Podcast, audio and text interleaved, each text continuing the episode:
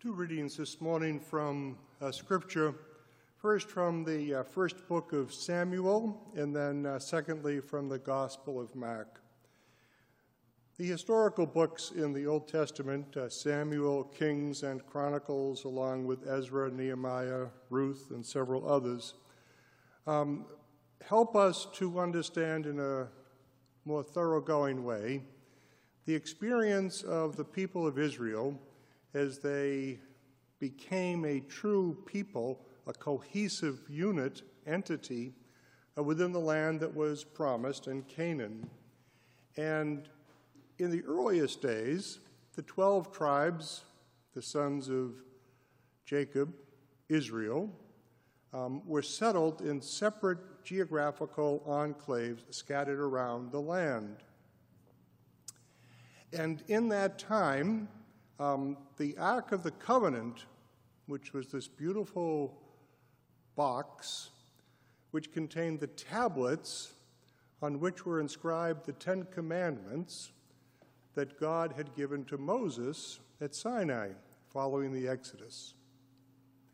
And then this ark would travel month by month to the 12 tribes of Israel, each tribe in its turn caring for and having at the center of its worship uh, the Ark of the Covenant, believing that somehow God was fully present in a way not otherwise available. And then you wonder, hmm, why do we have 12 months? Well, now you know.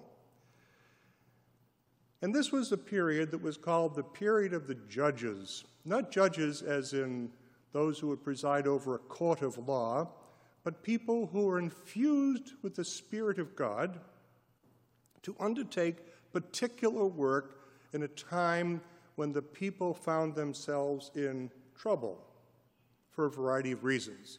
God would raise up these judges, men and women both, who would lead and help organize and direct uh, the people of Israel to confront whatever challenge was before them. And then, when the challenge, the problem was resolved, the judges would go back to their daily life. They didn't take on the mantle of authority ongoing. By the time of Samuel, the great prophet, the people were growing restive. Uh, they wanted a king to rule over them, like the other peoples. And they keep going to Samuel, who they understand to be an individual who's in a deep and somehow transformative communication with God and say, We want a king like the other peoples, our neighbors, the Hittites and the Amorites, the Jebusites. We want a king. And so in the second, in the first book of Samuel, we find this narrative.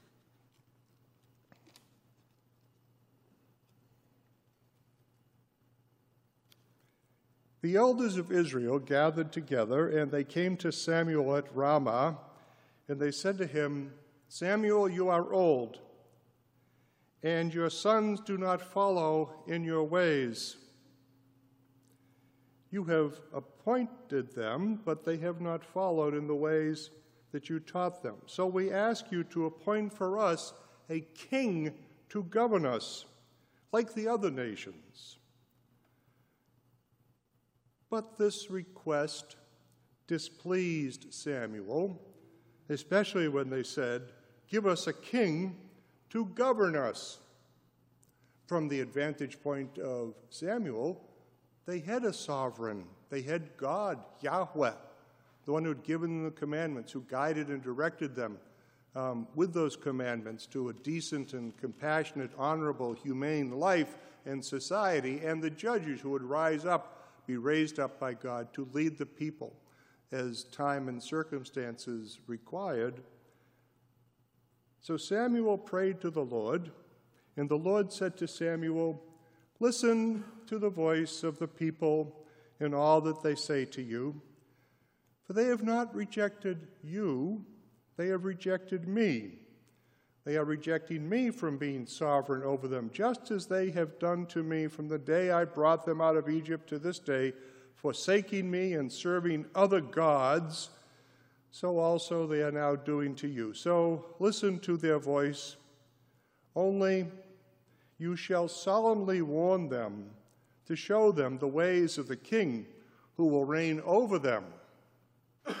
so then Samuel recounts for the people well, you know, if you have a king, this king is going to tax you, he's going to draft your sons into the army, he's going to restrict your movements and impose laws upon you, he's going to require your daughters to present service to the king and to create perfume and give them to the court. All these things they'll have to give over um, to the king. In verse 19, but the people refused to listen to the voice of Samuel. They said, No, no, we are determined to have a king over us, so that we also may be like the other nations, that our king may govern us and go out before us and fight our battles. When Samuel heard all the words of the people, he repeated them in the ears of the Lord. And then the Lord said to Samuel, Listen to their voice, set a king over them. And then Samuel said to the people of Israel, Each of you now return to your home. And so the story would go on from there. And in fact, Samuel will select Saul to be the first king of Israel. And everything that Samuel had foreseen and predicted came to pass, and there was great trouble in the land of Israel under Saul's reign. This idea about holding a people together through a shared identity, their allegiance to God. It's very hard to do. Uh, you may have um, been on North Benson Road and driven by the Trinity Baptist Church, and on the sign out front, uh, they have a line that says, Pursuing a God centered life. It's a great phrase. It's a wonderful goal. It's a wonderful mantra um, to orient and to shape our living. Pursuing a God centered life. That's what Samuel and the people are arguing about. And the people want to go with the ways of the world, quote unquote, and have a king. And Samuel's response is, But we have a sovereign. We have one who's already with us and for us and has shown us how to live. If we live in response to that, if we keep God at our center, then we will not need an earthly sovereign, a monarch, to rule over us. And yet the people persist, and so human history unfolds from there. This is a central idea in the Bible that we hold God at the center of our lives, and when we do so, our lives take on an order that they could not have in and of themselves. My grandmother had a wonderful um, cross stitch over her sink, which read, when my day is hemmed in prayer, it is less likely to unravel. When my day is hemmed in prayer, it is less likely to unravel. That God sent it to begin the day being reminded of how God is fully, completely with us in every circumstances, uh, every circumstance of our life, reaching out to us in love. And the invitation, not coerced by God into a relationship, but the invitation from God to live in that conscious understanding of ourselves as the objects of God's desire. You are the object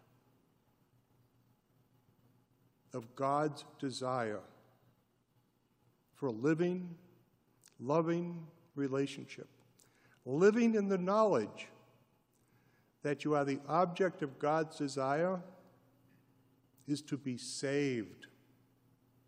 Saved from the fear and, and the self loathing and the anxiety and the sense of desperation which fills so much of our days and hearts and overflows in our consciousness, perverting our path through life, to enter into a fully trusting relationship, knowing that you are the object of God's desire. So, from the Gospel of Mark, in the fourth chapter,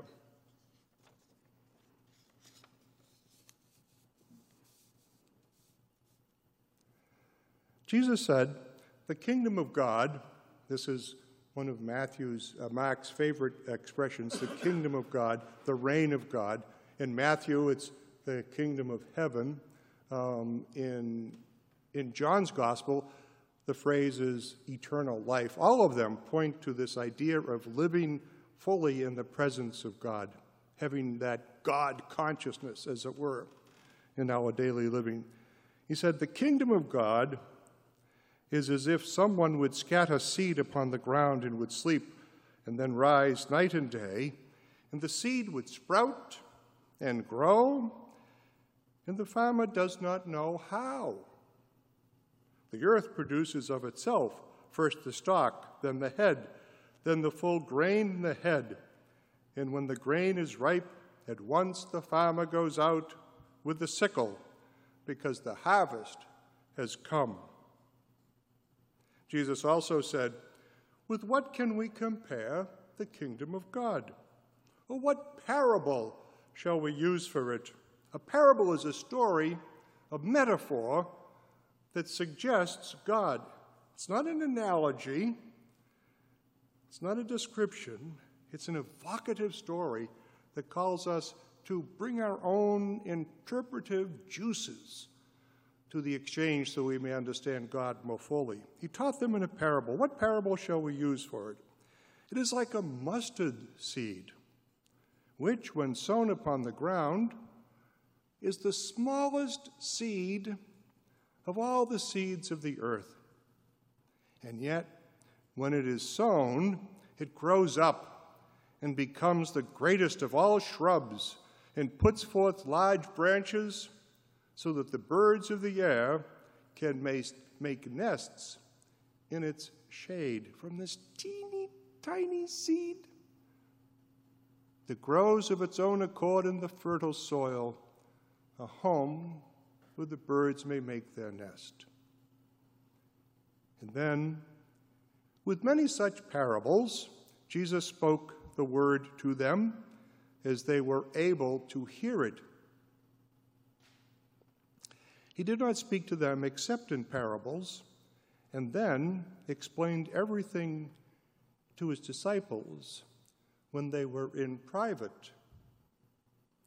So he would sit back after he had been spent the day teaching and hanging out with people, and he would interpret for them, explain to them these parables. So, scattering the seed, letting it go, throwing it into the dirt, and letting nature take its course. So God is found not only at the center of our lives, God is also found at the margins of our lives. In fact, it's quite often our encounter with God at the margins of our life, at the outer realms of our experience, in the places of our deepest need, our greatest sadness, our grief over the death of someone so dear to us that life itself seems not worthy of following in their demise, or our grief at the wrong that we have done, the evil that we have perpetrated against another, the sorrow, the contrition uh, that we feel, the sense of loneliness that besets so many of us, feeling that Life has let us down. People have let us down. Those we trusted have proven to be untrustworthy, feeling bereft, forgotten, alone. In these places of our marginal existence, God is not absent. Indeed, it's in moments such as this that God is very and perhaps most fully present to us if we will but turn, turn over, open our hearts, ask for forgiveness, for strength, for comfort, companionship, for love, for love, and perhaps come to know, feel that great presence of God even more fully, which would then draw us into a place where God resides at the center of our lives. Seems to me this is what is happening uh, in the sacrament of the Lord's Supper. As Heidi pointed out so beautifully in her children's sermon, it is in the common day stuff of life. It's in bread and juice, wine and wafer, in mac and cheese, that God comes to be with us. not in some kind of ethereal realm, but in the prosaic details of our daily living, which become profound because they bear God to us. And so, in a sense, the margin and the center are not distinct realities or locations at all but are in fact the one true reality upon which our lives are built. That with God there is no margin. The marginalized experience of our lives is the product of human circumstance and human failure. But the centeredness of God that is in every place and all times, and with and for all people. That is to say, for you becomes the foundation upon which our lives might be built, our hearts might be comforted, our lives rebuilt and redirected, our days find their truest meaning, our souls find their true rest. In Jesus, God has chosen to live in all the places that God could live in the cosmos. God has chosen to live in humble human hearts.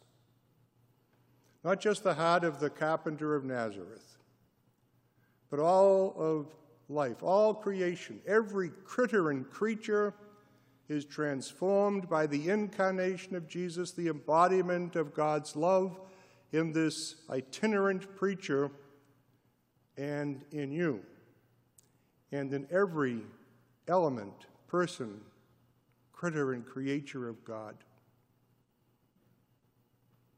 Where God has chosen to live, the center and the margin, all rolled into one.